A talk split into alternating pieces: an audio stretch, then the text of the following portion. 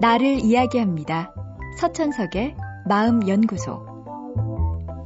어제 이야기해드린 대로 시험 불안은 미리 준비하는 게 중요하지만 준비한다고 불안이 다 사라지는 건 아닙니다.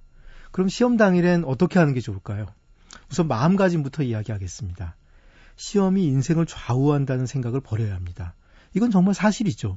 시험을 볼 때면 시험 하나에 인생의 방향이 다 바뀔 것 같지만 살다 보면 항상 역전, 재역전의 기회와 위기가 옵니다. 정원을 꾸민다고 생각해 봅시다. 큰 시험을 잘 보면 멋들어진 나무 하나를 정원에 심은 것과 같습니다. 하지만 큰 나무를 심었어도 잘 가꾸지 못한다면 소용이 없고 큰 나무 하나로 완성되는 정원이란 없습니다.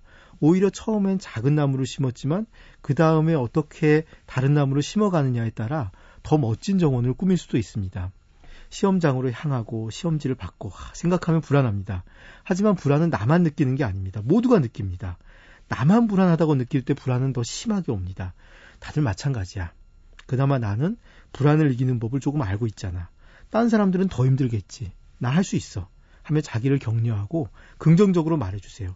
시험 당일엔 새로운 문제를 풀지 말고 자기가 미리 정리해둔 내용만 다시 훑어보세요. 혹시라도 새로운 것을 보다 모르는 내용이 나오면 급격히 긴장이 올라가기 때문입니다. 시험장에 앉으면 복식호흡을 하면서 자기 암시를 합니다. 준비한 만큼은 잘할 수 있어. 시험을 그럭저럭 봐온 분이라면 전에도 준비한 것만큼은 해냈잖아. 또 시험 불안 때문에 결과가 안 좋았던 분은 오늘부터 난 달라질 거야. 이렇게 불안을 줄이는 방법을 처음 배웠으니까 아 기분이 나아지는 것 같아. 이렇게 암시를 합니다. 감독관이 들어오고 시험지를 받기 전, 아, 이때가 가장 불안합니다.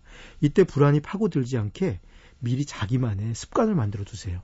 종교가 있는 분은 기도를 해도 좋고, 자기에게 기분 좋았던 경험들을 어린 시절부터 떠올리는 것도 좋습니다. 그냥 양 한 마리, 양 두 마리, 이렇게 세는 것도 좋습니다.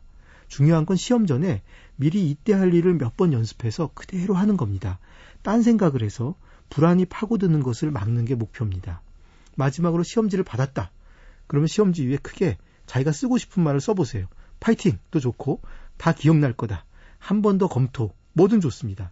이렇게 하면 기운을 불어넣는 기압과 같은 효과가 있습니다. 그리고 이제 쉬운 문제, 자신 있는 부분부터 풀어갑니다. 서서히 두뇌를 워밍업 시키는 거죠. 그리고 시계는 자주 보지 마세요. 불안이 더 커질 수 있습니다. 자, 여러분, 이제 모두 잘해낼 수 있을 겁니다. 화이팅입니다. 서천석의 마음연구소. 지금까지 정신건강의학과 전문의 서천석이었습니다.